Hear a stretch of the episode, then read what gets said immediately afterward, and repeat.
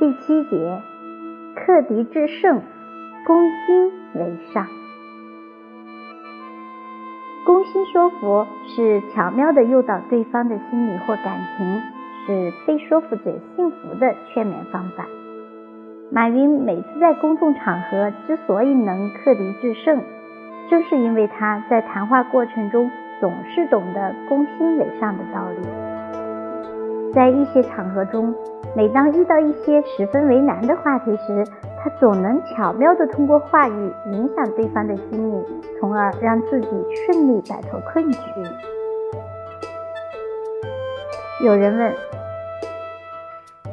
你刚才讲到，社会上也会有讨厌马云的人。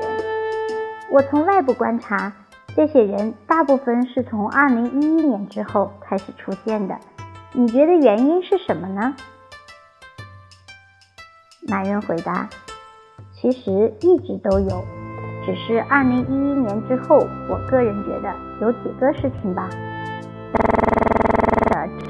是就是在支付宝的事情上对我咬牙切齿，觉得我这个人背信弃义，违背契约精神，好像要干掉整个中国互联网，把 VIE 跟我扯上了关系。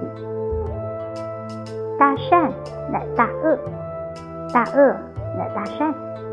就像二零零七年我做雅虎百分之四十股权的时候，我知道这步棋如果百分之四十都被人家控制了，你将来就惨了。孙正义最明白。那天我对孙正义说：“好，我马云是个背信弃义的人，是违背契约精神的人。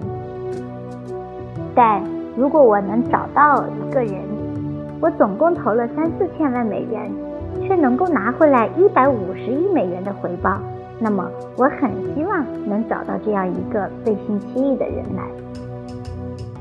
孙正义说：“是啊，他找到了。到今天为止，他总共投了五千万美元不到，而拿回了近四亿美元现金，还有百分之三十以上的股份。要是能找到这样一个违背契约精神的人，我也很高兴，对不对？”我们不是这样的人，但在做这件事情的时候，话语的主动权不在我们这儿。我们在做事，别人在说事。说的人最容易，而且前面先定了你就是这样的时候，你说不清。又刚好吻合微博刚刚起来的时候，所有的人一致认为这个社会上都是坏人。成功人士的说服之道，就是在说服的过程中，对被说服者采取攻心的策略，让被说服者适应心理渐变的过程。运用层渐递进的说服技巧，从理论上讲符合心理学的基本规律；从实践中看，只要运用的恰当巧妙，就能取得理想的说服效果。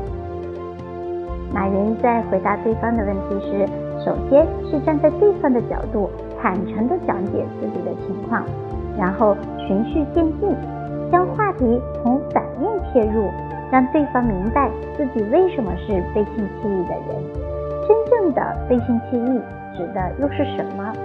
最后巧妙地总结自己的无奈和对自己做法的肯定，通过举例说明，巧妙地吸引对方的注意。然后将自己的无奈传递给对方，这样一来，马云反而占了上风。兵法有云：“攻心为上，攻城为下。”我们知道，谈话的目的在于让对方接受。如果我们学会攻心之术，特别是当我们为自己做，能使用生动形象言语。圈住对方的心，那么必然能达到克敌制胜的。好的，听完了这一节，你是不是觉得马云的做法非常的高明呢？那么一起吸取他的智慧吧。今天的分享就到这里，感谢你的聆听，我们下期再会，拜拜。